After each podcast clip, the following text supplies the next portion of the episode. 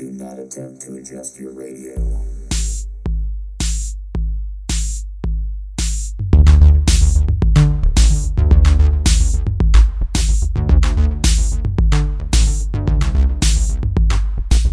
You are now listening to Pop and Schlock Live with Jake and Meredith on KPFT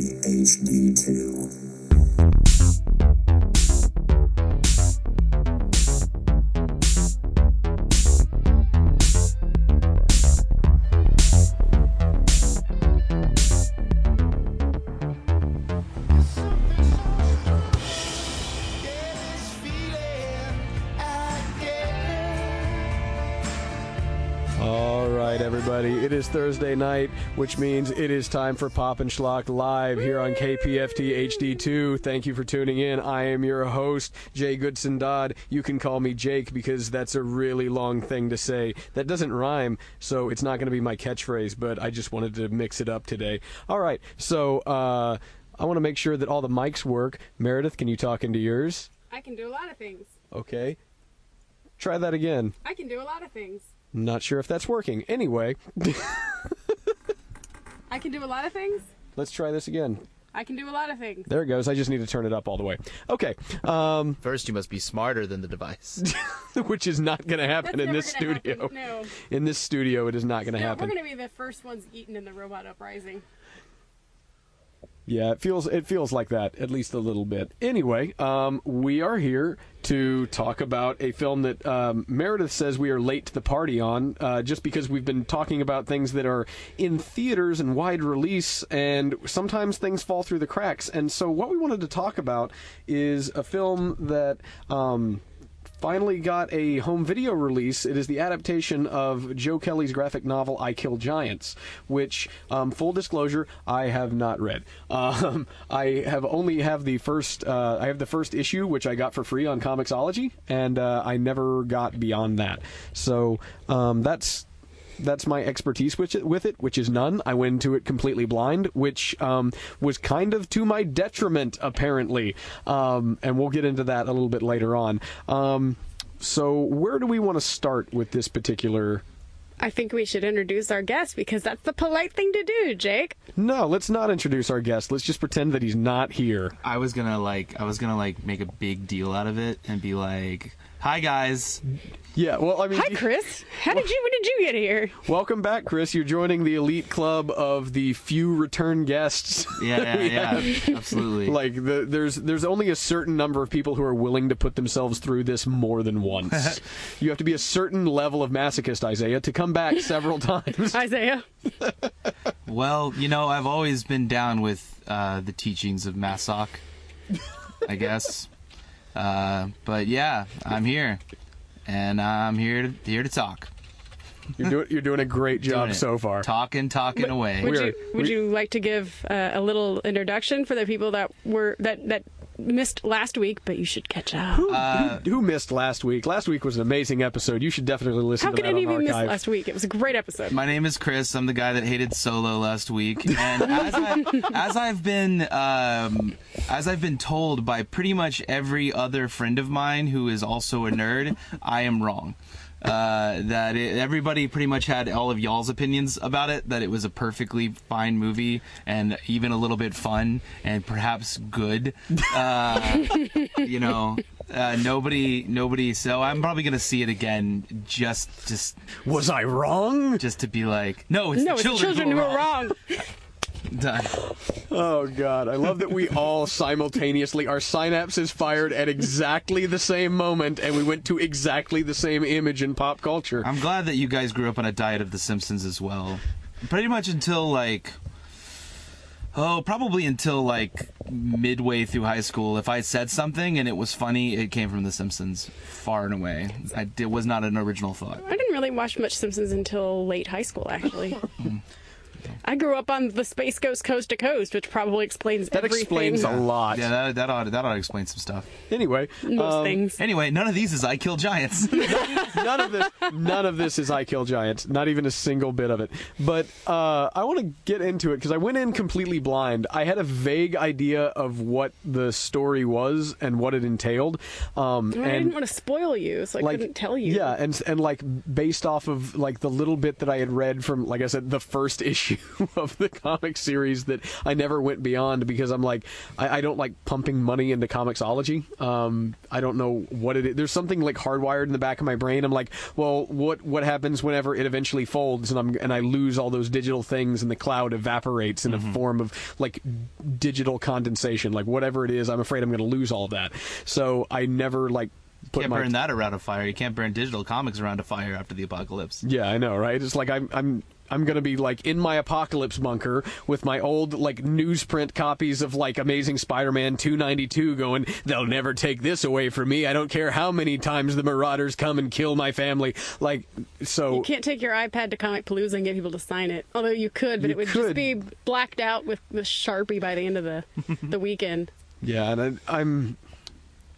I was thinking that maybe I would try to go back and like I, I don't know, see if one, my local library had a copy so that I could read it. 'cause They do. By That's where I all like, it. by like by all accounts, it's a very well regarded graphic novel. It's got a, a pretty significant following from people that I've talked to. I um, have been a big fan of Joe Kelly since the early 2000s and his run on Superman. Uh, he wrote, in my opinion, well, in many people's opinion, arguably one of the best Superman stories ever written. Was that the Uh, President Lex stuff? No, well, he was during that time, the President elect stuff. He he was a, he was one of the writers that was in charge of. Because I that, feel like I doing that. remember reading his Action Comics run. Yeah, I want to say it was action. It was one of those because it was back when Superman had four books. Yeah, it was, and it was Superman, Action, and Adventures. And, I, yeah, rem- Adventure Superman and Man of Steel, and uh, and I remember and- Adventures was Greg Rucka. Because I love that run. Yeah. that was like one of my all-time favorite Superman runs. Because it had, it was like one of the best Lois Lane yeah, it, comics it around. was it was, so Jeff good. Loeb was on Superman, Joe Kelly was on Action, Joe Casey I think was on Adventure, and then I guess Greg Rucka was on Man of Steel, and they took over from the guys that basically had had it since Crisis on Infinite Earths, Oh. like after John Byrne, and they had it basically uninterrupted all the way until 1999 Mm. when they all took it over, and they did the Emperor Joker storyline, and they they, did- resurrected Zod. they resurrected Zod, and uh, but the one that Joe Kelly wrote was Action Comics 775, which is what's so funny about Truth, Justice, and the American Way. Oh, where I he love that basically battles an authority-like group called the Elite. Yeah, uh, and, and- basically prove like basically like proves that like the That was the ideas- one with Manchester Black, right? yeah, yeah, yeah, and- And, then he used the Elite later in his Justice League run, which he took over from Mark Waid and uh, Yeah, and he did the Justice League Elite miniseries, which Yeah. was actually really good. And then uh, they actually just brought back Manchester Black in uh, the Superman comics last year. So it's Oh, really? it's been a it's been something that's kind of been a lasting effect.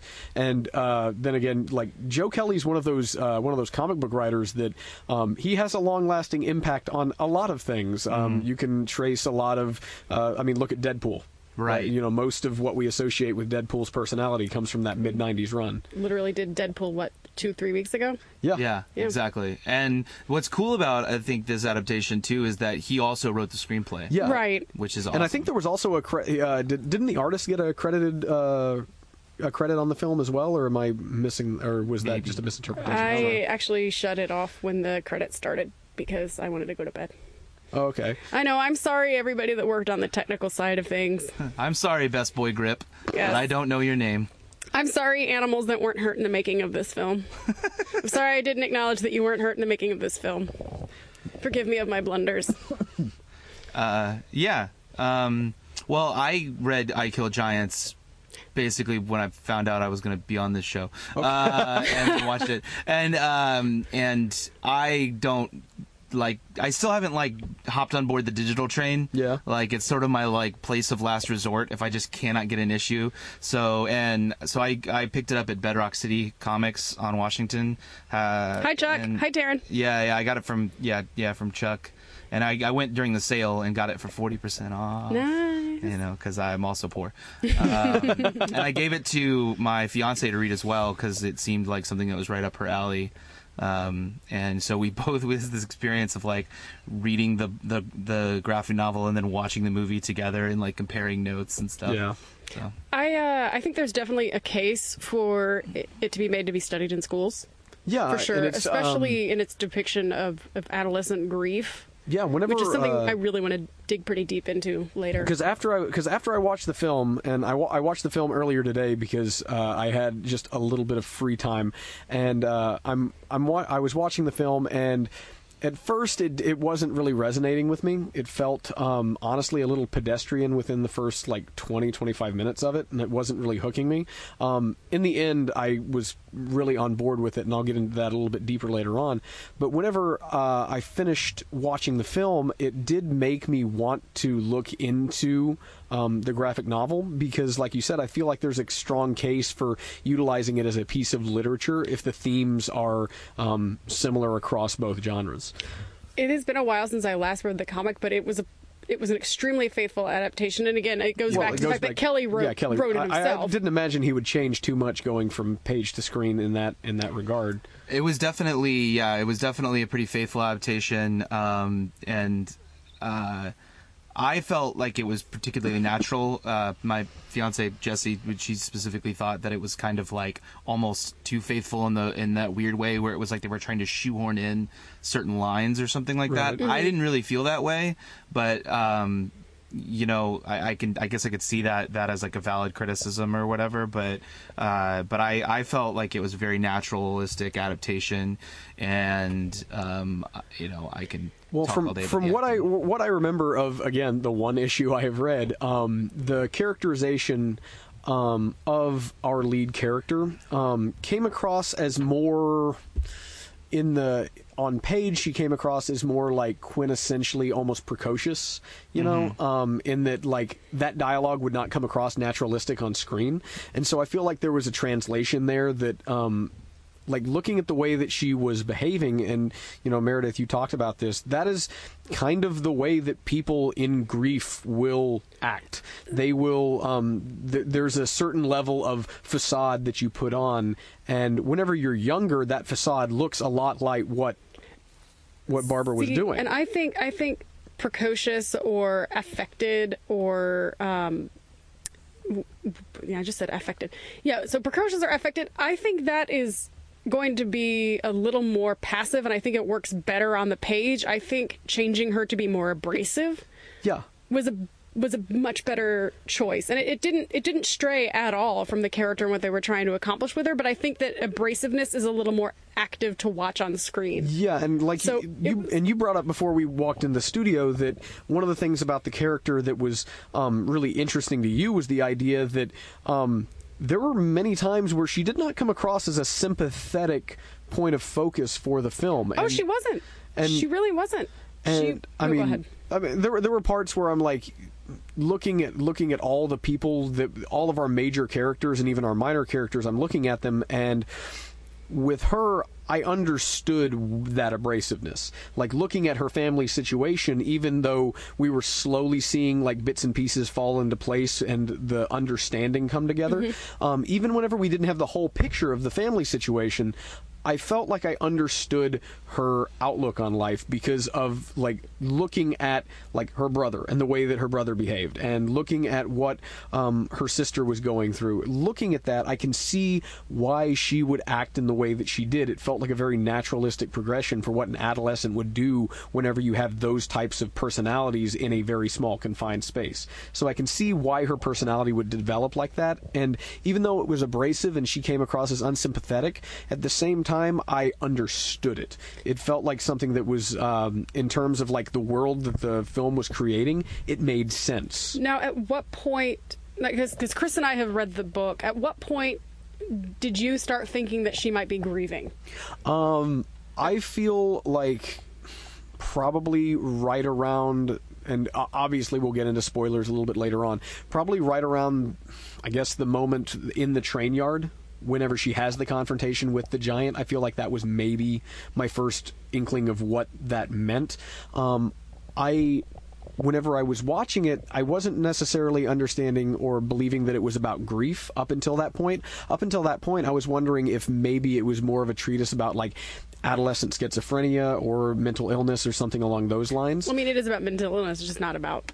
Yeah, but not not, not necessarily hallucinatory. Not necessarily like hallucinatory in the way that I was Assuming. that I was assuming. I was assuming that maybe there was something like something in a different direction, you know. And um, I, I like the overall thesis of the film. I like the overall message and the theme that they're trying to present. I liked that, um, especially because and like this this movie really messed with me um, because like over the last month I've been going through a lot of grieving myself. It's like um, and I wasn't prepared for that, um, especially towards the end whenever you get the emotional gut punch. Um, it's really really difficult. Like this you know uh, i've spoken in the past about how people make uh, have made a mockery out of like trigger warnings but i really wish this film would have had one um, because at the end of the film when spoiler alert we find out that um, barbara's mother is dying that moment where she goes and like actually physically enters the room with her mother and they are like and she's apologizing to her for not coming to see her and all that. That, that hit like a sledgehammer to the chest. Especially like if you have been in any situation like that if you've been in any situation where you've had to deal with a loved one dying in front of you that is like that's soul crushing and that really that emotional weight was so well handled. Um now i feel like maybe at some point uh, as I was watching it, I'm thinking once I realized what they were doing with the grief aspect of it, I'm sitting there and I'm watching it and I'm going, okay, maybe this is a little heavy handed, but then it came back around full circle and I came to appreciate it. Um, I feel like in this particular case, though, heavy handed works because it is a young adult book. yeah. I definitely, yeah, I agree. I, I you know, uh, to, to say I pretty much knew from like the third page that she was mourning the loss of something or was afraid to confront the loss of something. Um, obviously, I didn't know, and and, and fairly quickly I was like, oh, it's her mom, like a, like or something like that, and um, I. Uh, yeah, and I think the I think the fact that it is usually with most YA sort of focus things, like I can still kind of get on board and enjoy it, but I did feel like uh, it was like a little bit simplistic in its messaging for to hit me really really powerfully. Um, of course, you know both of my parents are alive and well at the at the moment. I'm I you know we had a scare with my mom about five years ago, and uh, so I don't I haven't actually like lost a parent yet, and or you, you know anything like that. I have been in the room with a dying and decaying relative, uh, and that scene in the movie hit me so so much harder even than that scene in the book did. And you know i'll talk kind of I'll, talk a little bit later about why i feel like that in the movie hit me harder. But um it really comes down to the actors. I mean Oh, yeah. she is The- the- phenomenal The, act, Uh, the acting, madison yeah, she the is acting all around in this movie was really, really, really solid. Shout out to Imogen Poots, Yeah, that- too. yeah, the that's- older yes. sister, that scene Karen. I I identified with her character so hard. Um, it was one of those things where when you watch movies like this, um, there's the you can tip your hand with a character like that to where it comes across as like, oh, woe is me. Um, it's it's you're almost like you, you lose the sympathy by playing into it too hard. But there was something very very naturalistic, and the fact that she was so I, I think the the scene that really sold it for me was the puppet show scene, where uh, you've you've got Barbara trying to kind of maintain her own her she's trying to maintain her own reality while at the same time being uh, a counterbalance for uh, Karen who is obviously going through so so much Right.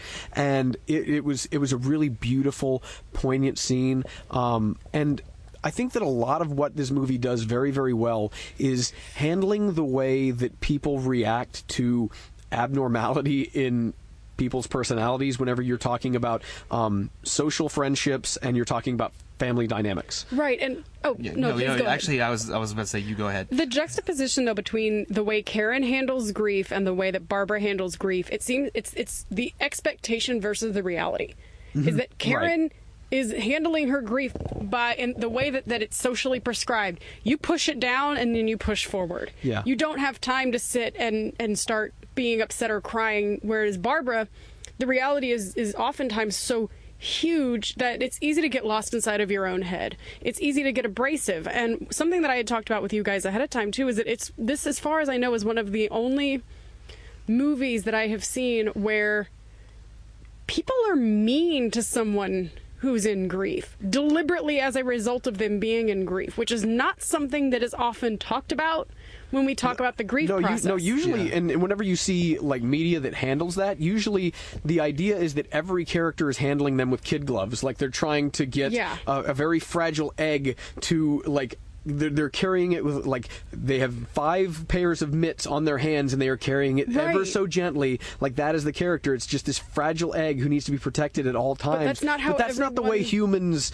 treat right. other people That's not that's not always the way that people are going to be supportive. of They don't ever talk about the people where if they see you in grief, they get angry. yeah Well, and there's also like the aspect of it being like middle school as well. Right. So there's that very as hell, and it's like, Just you know, Adding Yeah. more to the angry soup. yeah, exactly. And like the bully, who I can't remember if she had had stated a reason why she was acting out, like, but the idea that she she preyed on Barbara and her grief as a way to promote her own Yeah. personal power and Yeah, dynamics. well, I, I think the I think the idea that. I think the idea behind her character behind the behind the bully was the idea of, you know, the a, a bully is always going to find the weak. Like it, they're going to target the weak, and it doesn't matter if that that weakness comes from a place of just um, like natural social awkwardness, or if that person is grieving or whatever. It's just they they smell blood in the water, and they are trying to project an image of their own superiority by pointing out the flaws of others.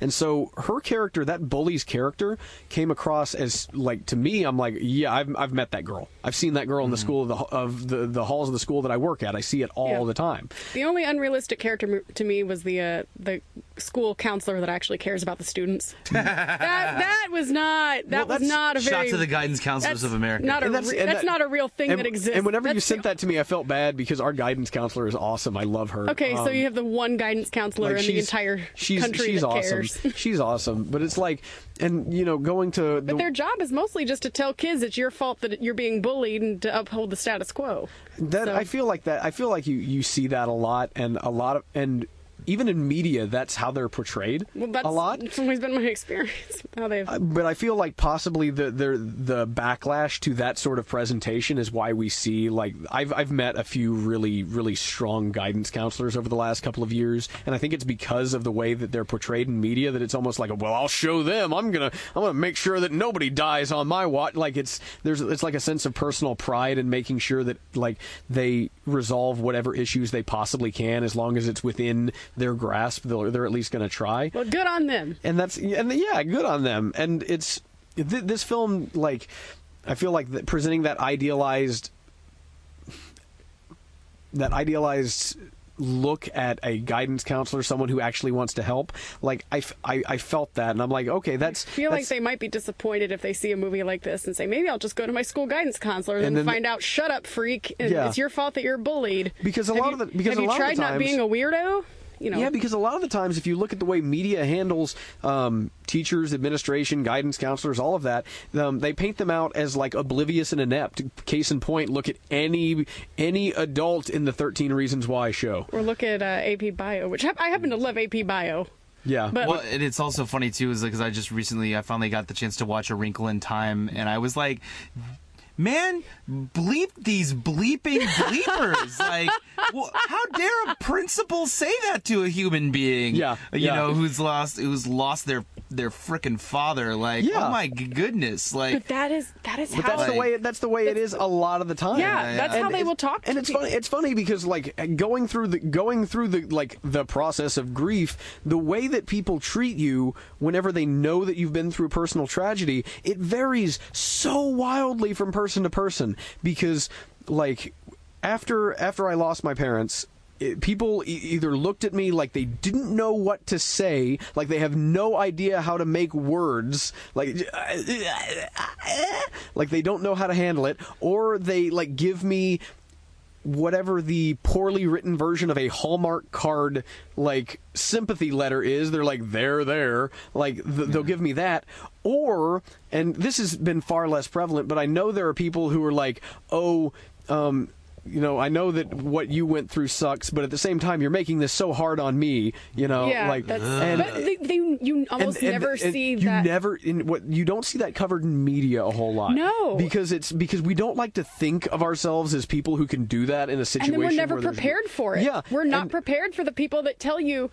It's we're sorry that you're going through all this, but you just need to just like shut up and and stop being a burden on me. Like they don't ever talk to you about that, which I think kudos to Joe Kelly for not ignoring that element of the grieving process. Yeah, I mean, and it's I, I read uh, after the after I finished watching the film, I tried to do a little bit of research on the graphic novel and on the film, and excuse me, um, one of the things that I thought was uh, was interesting was the way that he the way that he went through the process of doing this. He was dealing with a sick family member, and apparently he outlined and came up with the idea for the entire comic series over the course of an afternoon while he was like actively going through this sort of a process. Yeah, his dad, if I remember correctly, the story is that his dad was basically dying from diabetes. Right. And he just lost a limb, and he had taken his dad to physical therapy.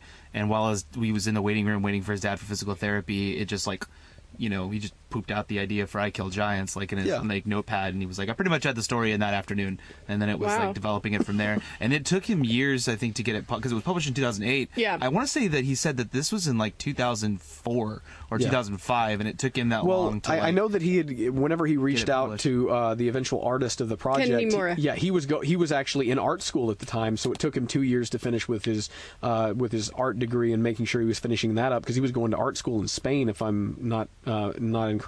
Um, so that contributed to part of the timeline, but um, it it's looking at uh, looking at the film and looking at the adaptation that they produced. Um, I did find it ultimately, I mean, uh, like I said, it took me a while to get invested in it, but towards the end, I really started being drawn in by what they were doing, and I find that to be.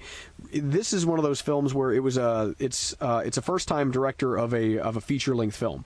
This uh, previously he had only done um, some small short films, and there was as I was watching it, I was thinking, you know, there were parts of times whenever I was thinking, you know what, this would maybe have benefited from a more sure-handed style. The naturalistic thing was kind of turning me off, but as I ruminate on it and as I think about it, the naturalistic style of how they shot the film and how it was like put together, I feel like that worked to its advantage. And I feel like uh, one thing I brought up to you was I said, you know, this would have been interesting if it was shot like a Wes Anderson film, because if you could imagine like that character's.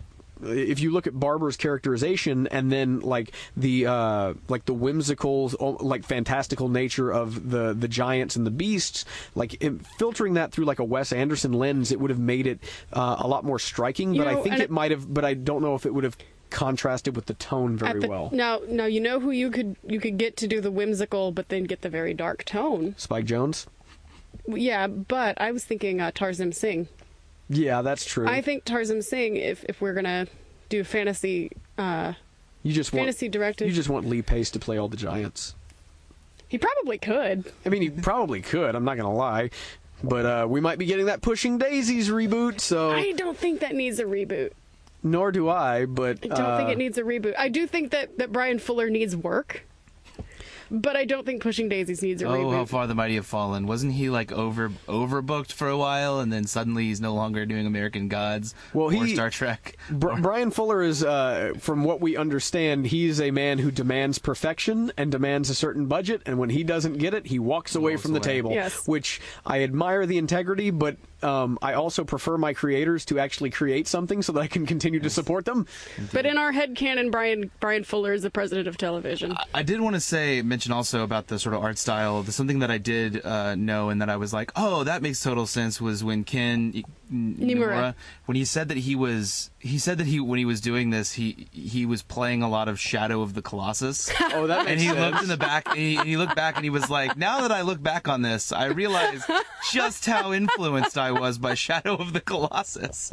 And he'd been playing it like a Oh, he's that's like great. he's like I didn't even realize it. Like now I look back on it, I'm like, oh my god, Shadow of the Colossus. Yeah, like, uh, espe- like I, I haven't, like I said, I haven't read the full graphic novel, but I could definitely see certain elements of that um, on the cre- the creature design that we saw in the finished film. Oh no, Like- it's very faithful creature design. Oh, yeah. Too. I mean, it's very. I mean, his arts. Well, you saw his arts. His Yeah, art the, style the art style is, a bit very sketchier is it's and- it's sketchy and it's also very um, exaggerated to a Mm-hmm. point. Uh, but I, re- I I like the art style of what I saw. Like, Oh, yeah. I feel like it fits with the tone of what um, what I saw in the film. I feel like that tone and that art style match up very very well. The Titan and the very end with the really craggy face. I love that design. Mm-hmm. It is Yeah. an excellent, beautiful design. Very distinctive. It reminded me of um, of Treebeard from Lord of the Rings. It reminded me very much of that um, that sort of like wise old sage giant.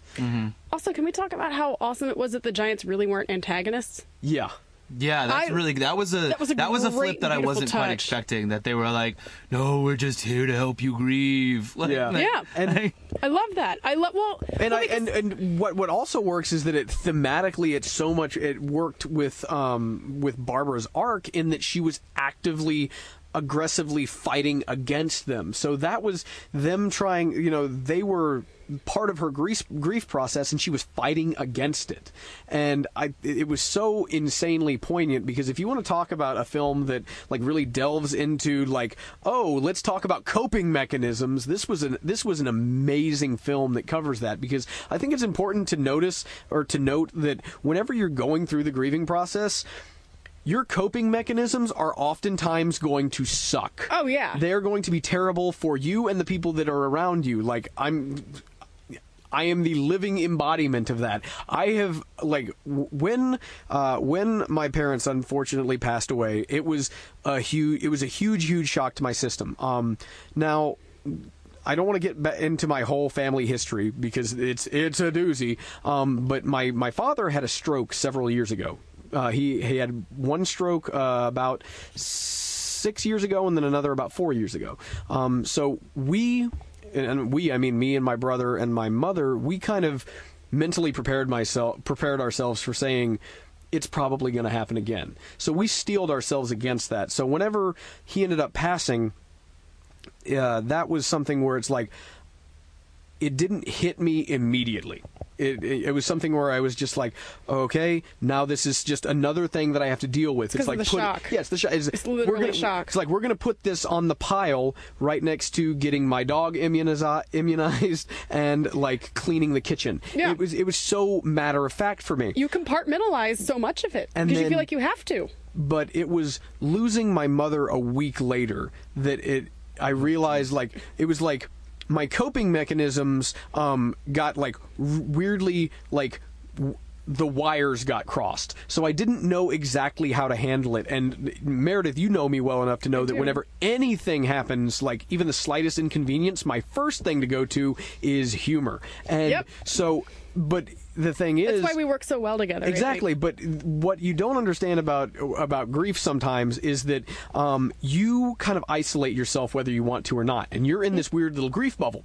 Um, so I am trying to use humor to make sure I can get through the day. Unfortunately, I'm also a high school teacher, so I was making wildly inappropriate jokes during class. Like y- you, um, it's not appropriate to make dead parent jokes a week before graduation. It's not like my whole thing was like I'm like okay, well I guess I know what it feels like to be Batman if Batman were 31 years old and his nemesis was a tree. Like that's like that was how I was that's how I was coping. I was just like I was like I, I guess I'm I'm the lamest version of Batman now. That's who I am.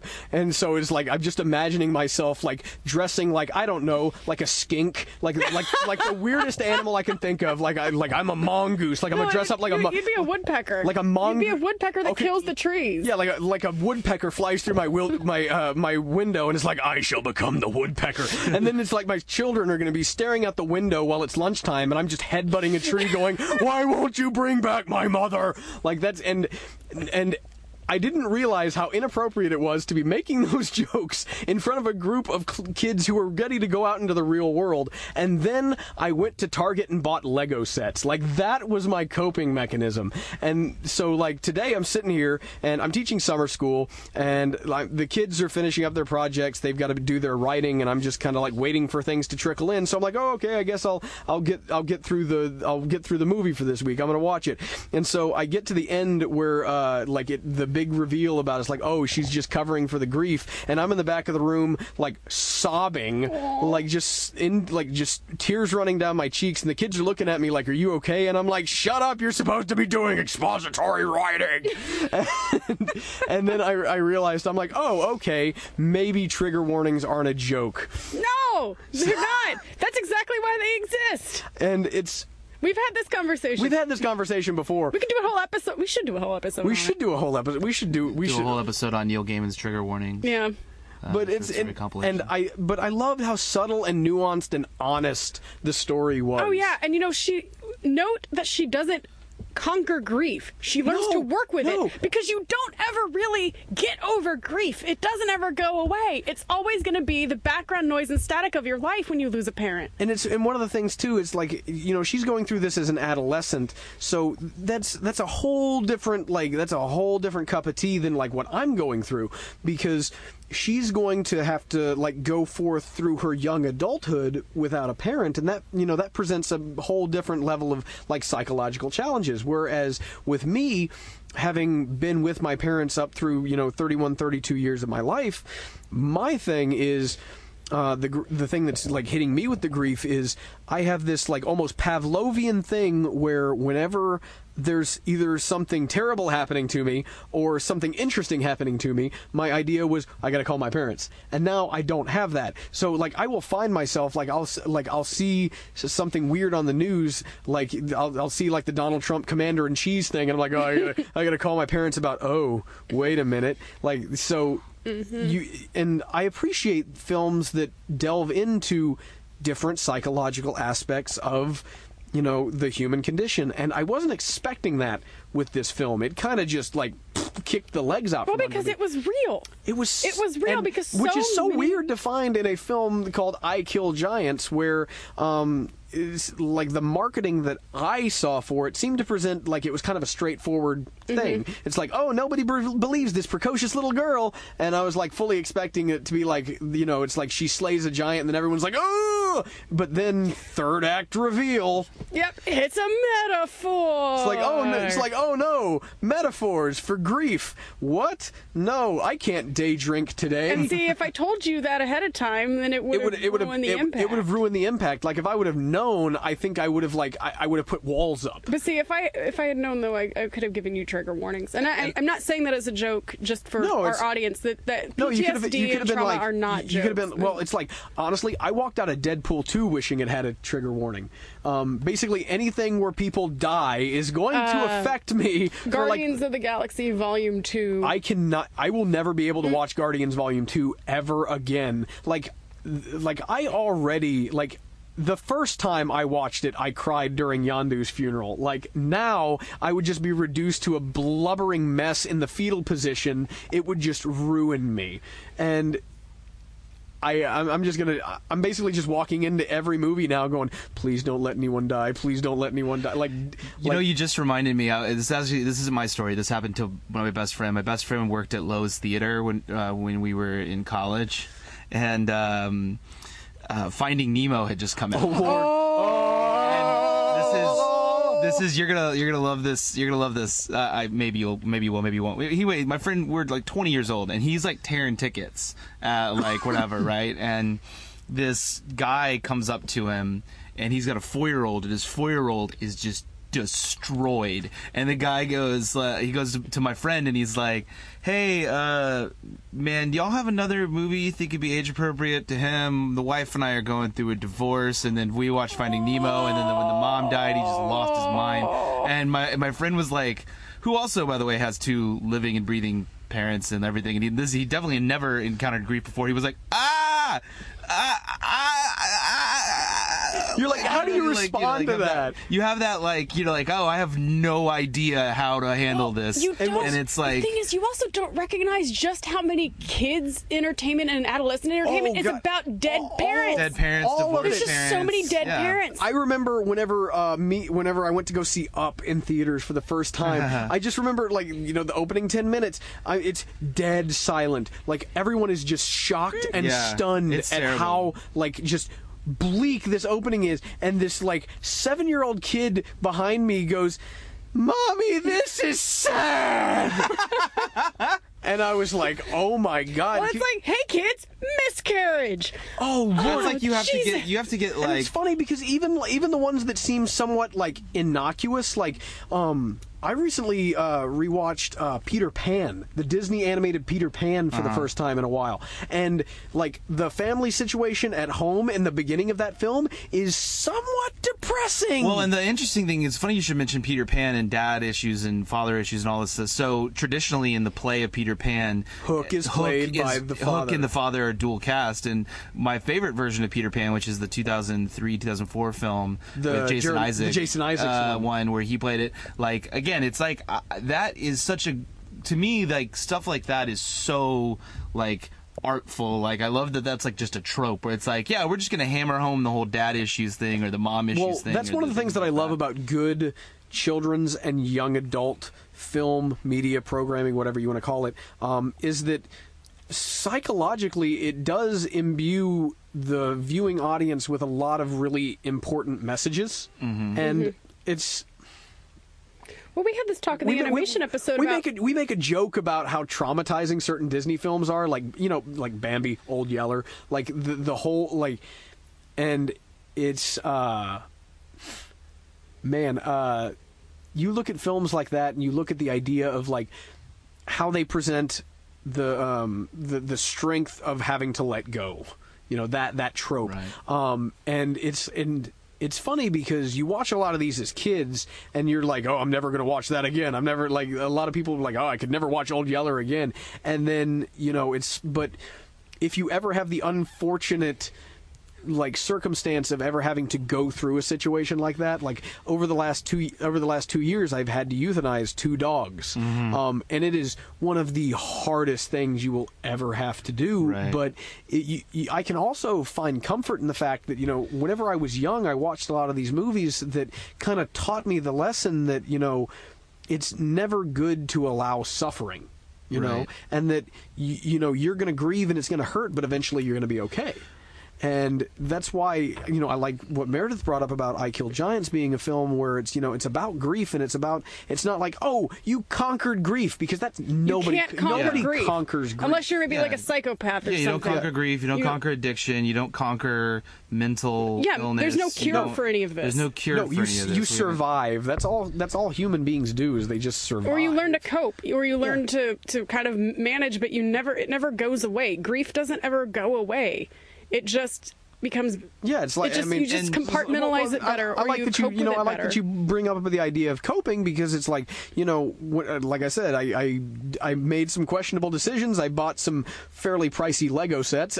and like I, I'm sitting there at the table, and as I'm putting together this gigantic space shuttle, it's not necessarily that the grief goes away. It's not that it's not there. It's just that I can manage it for that you know, You can 30, distract that 45 minutes to an hour that my mind is not on that. Hey, the post the post loss retail therapy is very real. It's uh, it's uh, thanks capitalism And the- exploiting our our sadness. But yeah, I'm you, sorry, you go buy yourself new distractions. And the thing, the thing that is, is kind of that I think that kind of sometimes also doesn't get spoken about grief is that it's inevitable, right? Like, like you always have. I mean, you know, whatever. There's so much philosophy that's being written about, um, you know, us, our denial of death, and our denial of the fact that, you know, this is a short time on Earth, and we really don't know what's going to happen afterward. Even if you have utmost convictions, religious or otherwise, like you will still have to lose your parents. Yeah. You will still have to lose loved ones unless like you have basically no time on earth or like like and so you know, I mean like. Loss is Every- literally the only universal. And it's funny. Yeah, I'm gonna, every- and it's funny. I'm gonna go. I'm gonna go back to The Simpsons for a minute. It's that that the line that Homer told Bart: "You could wake up dead tomorrow." Tomorrow. Yeah, exactly. and it's it's funny because like when uh, when my brother and I went to uh, to deal with the situation with my parents' accident, um, we had to drive six hours to Baton Rouge because it didn't happen here in town. They had an accident while they were on a road trip, and the whole time we were hoping that my mom was going to pull through after the accident. Um, we were like leaning on each other in this weird way, in that again we talked in Simpsons quotes for a good afternoon. Right. And we like at first we didn't realize that we were doing it. It was just kind of a thing. It was a groove that we fell into because it was something that we did whenever we were younger because we loved The Simpsons growing up. And then it just slowly devolved into the th- thing. It's like, oh, we are both aware of what we're doing. We know it's stupid, but we're going to continue to keep doing it until like the dam breaks. Yeah, absolutely. Yeah. And uh, and it's like it's so f- weird and strange that it's like you know death is the end for somebody. It's the end for the person who's died, but it, for you, it's the second act. You know, like oh, you know, somewhere in the middle of the movie that is Jake's life. Yeah. You know, your parents died in the it, like somewhere in the middle, or maybe like uh, depending on how I mean, you could live to be hundred, so maybe the first third. But like, and that's just something that's gonna happen. Like my my family, like my parents, probably only have if they you know barring catastrophe, anywhere between fifteen and twenty years left in them, and that is an eternity in so many ways. But And- it also and no time at all Is in no the time lo- at in the all long in the run, long run. yeah. You know, I'm, and I'm hoping to upload myself into San Junipero. Well, I like- thought they would have invented immortality by the time I turned 25, and then I could think just be so, immortal. but it's and it's and a lot of it also what a lot of people don't realize is that the grieving process is something that you go through, and and you generally speaking have no no control over when you're going to be pushed into that grieving section. Like, um, whenever I lost my granddad a couple of years ago, um, he lived to be 93, 94 years old. Like he he was like we didn't think anything could kill him. He got shot in the butt at Iwo Jima. like he, he's like he he lived through you know so much. He was just he was just a just a you know tough as nails old cattle rancher. And eventually it was it was skin cancer that got him because you know he was out in the in the Texas sun all day. That's eventually going to take it's eventually going to get you. Um, but he decided he said on his own terms it's like I'm not going to seek treatment for this because you know what's the point? I'm 94 years old. I'm going to go out on my own terms. And so we were able to almost pre-grieve in that instance. And then there's the there's like whenever you're dealing with um, illnesses where people choose to fight, that's an entirely different situation, like what's presented here in I Kill Giants, versus like whenever someone dies unexpectedly in a car crash, versus you know like you you, you hear about like freak occurrences like all the time. It's the different ways that we grieve present different opportunities. I hate to use the word And, opportunities. well, and yet in the media, uh, typically all we ever see is just like, uh, I'm going to weep quietly by a window. Yeah, it's it's usually it's like I'm going to sit by a window. Something by Sarah McLachlan is going to play on the soundtrack. Um, there may or may not be rain. You know, I, I heard a story from a friend of mine uh, uh, where she was once scolded for crying too much at a funeral. And that's because I think our expectations of grief are so messed up. well, that's Where, um, where you, you, you, you have to like gently weep. And well, you, and you can't like. Alternatively, um, I have been criticized because uh, I have I don't feel like I've cried enough, or people have not felt like they've seen me actively like expressing outward grief. Um, and part of that is because, like I said, it's like okay, this is a thing that I have to deal with. I'm compartmentalizing. Right. And another part of it is because if I'm going to do that, I am not going to show it to anyone. Like that's going to be my vulnerability. It's something I'm going to do in private. Um, and one of the things that I really like about this film is the fact that I think that everybody understood that she was grieving. Everybody, it was it was pretty much implied that everybody knew what was going on, um, except like her friend slowly came to the realization. right. And she wouldn't have um, known because she was new. yeah. So, um, her psychologist slowly comes as she builds her file. She comes to that realization. So her family obviously knows. yeah, her family obviously knows, and the way that the film showed different people react to the way that people react to bad to trauma, it's it's it's something that's not often covered. Some of the times, especially in media, what we see is uh, is cliche. Um, and I feel like it's because presenting stuff like this, stuff like what uh, what Barbara was going through in I Killed Giants, is largely uncomfortable. Well, and her abrasiveness too also rang true because sometimes you're not always. eh, Grief can make you cranky. Oh yeah, Grief can make you cranky. Oh. It, it can make you just be like this little, like you got a little rain cloud over your head. You're not always going to be. You're not always going to be just, you know, like I said, sitting quietly by a window, sadness with with Sarah McLachlan playing in the background. Sometimes you're going to be mad. Yeah, I mean- sometimes you're someone's Well, I going to mean- say something and you're going to snap at them. And as a person who is sitting there watching that happen, you've got to be able to just accept whatever it is that's being thrown at you. I think. yeah. Well, I mean that's you know, to an like- extent, though, and but that's you not even. I mean, you can't Yeah. take abuse. Like, Right. don't don't get beat by because. But you- also, don't tell your else's- don't tell your friends they're li- that are kind of Yeah. cranky that they're going through some stuff. Don't tell I them that like- your their crankiness is abuse either, because that's a Yeah. Oh, jerk no. move. And I, I feel yeah. like I feel like because I've I've been through a lot of situations with friends who have endured trauma or who are going through grief, and I look at their reaction to it, and what I what I what I strive for in that situation is to be the person who is empathetic because I feel like and I feel like I don't know if this is just me like projecting of what I've seen lately but there seems to be a almost an aversion to the idea of being openly empathetic. Uh, like somehow that's viewed as a weakness in modern society. Whenever I think, Yeah. whenever I feel like, if anything, that's one of the greatest strengths that any person can have is Absolutely. the ability to be empathetic. So it's like, Mr. Rogers taught us that, and we would all do well to internalize literally every message he he Yeah. put into the world. and I, I feel like you know. Whenever you are dealing with someone who is dealing with something, um, the the onus is not on you to like fix them. It's not on you to. Um, I mean, if they ask you for for help, then it's it would be rude to turn it away. But you need to provide what you, you need to be able to look at them. Analyze the situation, be empathetic, and provide what they need, not what you think they Well, need in that and if you're- situation. if you're and, and if you're incapable- incapable, Yeah, you say need to you need to You say need to something and take a step absolutely. back. Yeah, and it's and I, that's I've, okay. I've definitely found myself in more than one situation where I where somebody was basically not like putting off their grief by basically using me as a as somebody to to do that. And Right. it's not even necessarily loved ones dying or anything like that. I mean, there have been people who I've you know, people who've been going through divorce. Yeah, that that's have been still a people loss. That's still people grief. who have other types of trauma, medical trouble, this and this and that, or and and and as somebody who is empathetic and wants to be helpful and doesn't like saying something like I'm sorry because it just seems weird and hollow and sometimes like you try to find a way to be empathetic but you have like you said you have to know and and you have to be very clear when you're saying like hey I understand Yeah. but I can't be that for you right Yeah. now. Yeah. Like it's um, fine to set your own boundaries. you know. Everyone,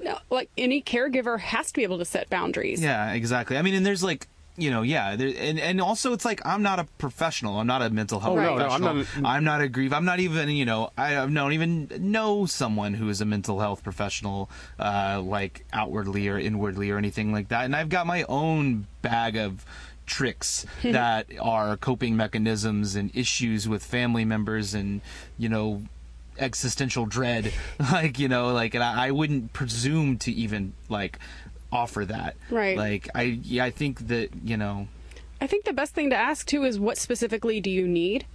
Exactly Because because otherwise otherwise people end up with like 20 casseroles and nobody to talk to. Yeah, that's Yeah. and, and Which don't get me wrong, the casseroles are always welcome because No- casseroles are awesome. No, they are like, not. No, they are not. Because whenever I was, whenever I first got back home after both of my parents had passed, everyone's like, "Can I make you a casserole? Would that be good?" I'm like, "No, it would not." The Why only is thing, casserole morning food it's the like only let's thing, throw a that- bunch of the it's only so thing many amazing worse, carbohydrates. the only thing worse than dead parents is a casserole. What? No, casseroles are awesome. No, casseroles are disgusting, and for some reason, everyone's like, "Can I make you a casserole?" I'm like, "No, you No, can." Like, man. if you do, you want to? Do you want to give me some good food? Like, would that be good for you? I've, Dude, cheesy noodle noodles with tuna is so good. That sounds disgusting. Although, okay, amazing. Going back to my weird gallows humor, um, while I was in Baton Rouge, there was a support group for people who were grieving, and the thing that they were, they was like, well, look, we know you're from out of town. We don't want you spending a whole lot of money. We know you're paying for a hotel room. We're going to give you some gift cards so that you can go eat. Aw. And it's so sweet. These people were amazing, and I, I appreciated it.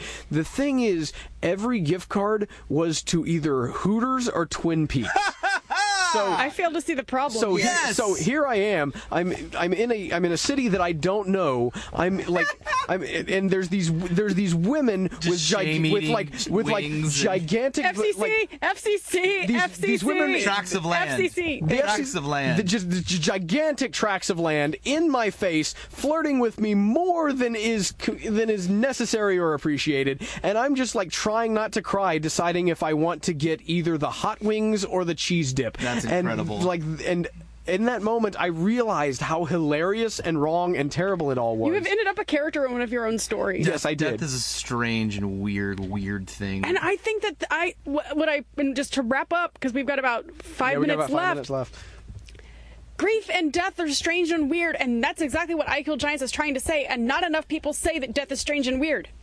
And, Absolutely. well, I feel like It's I feel so like a, lot- well, I feel so like a lot of people say that, but they don't know how to say it in a way that truly connects on a real level or makes an actual statement that is understandable. They might not even be marketable either because I Killed Giants basically went straight to video on demand. Yeah, It and didn't- there's there's a reason this film would not connect at any box office because people would walk out going, "Well, that's a bummer. Let's go see Transformers 8." But do you think do you think it's because our expectation of death not being death being like weird and uncomfortable and well, I think it's hard. I think it's hard to. makes I think it is Like, hard to sell a serious YA like grief drama because uh, like there is no mainstream audience for this type of film. I don't think. There's an, I mean, It's the- a- it's a very an- niche Film. It's an indie book. And it's an indie film. Yeah, Yeah. that's like true. that's really what it is. It's, It's the just same- it'll- it's it's all was it's always destined for cult status. It was always going to be destined. It was a cult book. well, the it's going to be a cult movie. The reviews I thought were unnecessarily harsh. Yeah, and well, there's I feel like um, films that kind of go off in a weird direction and and handle certain um, underrepresented stigma. If you look at films that handle that, sometimes the reviews don't know what to do with it. yeah. Well, cough, I, cough, proud Mary, cough, cough. I have to say also like you know it's like that it's I think it's like that's like it's kind of like the Orville right? Where it's like the Orville is critically lampooned because people don't know what to do with it. People like the reviewer it, it, They- it- they have it's a no idea what- throwback yeah. show. It's really that but its ratings are through the roof. And I think and that's just a subjective I mean you know because Transformers reviews are always horrible and they're making about a ton of money but everybody believes that that those movies are awful. Like so, it, it, it's one of those weird gray areas. You know, Yeah. it's like I agree with and I think that I think that I Kill Giants, like it did in its co- the uh, comic book form, will find its audience. And Joe Kelly is to be thanked for that, and uh, and everybody who worked on the film and everybody who worked in the comics should be thanked for that.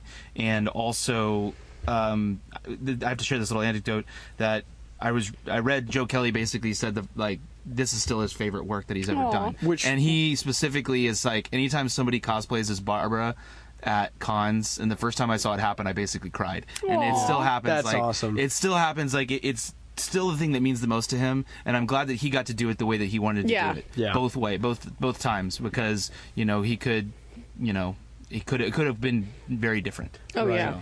Well, I certainly enjoyed talking about the film. I'm glad that you came back to talk with Yes, us. 'cause thank you had so a, much, You had Chris. a really good insight on it. Um, I'm sure that uh, if you're as b- big a fan of masochism as you said at the top of the show, you'll be back again soon Yeah, we might be doing Robin Hood. I think. Robin Hood, what which with Robin? Taron Edg- Edgerton and uh, Jamie Foxx.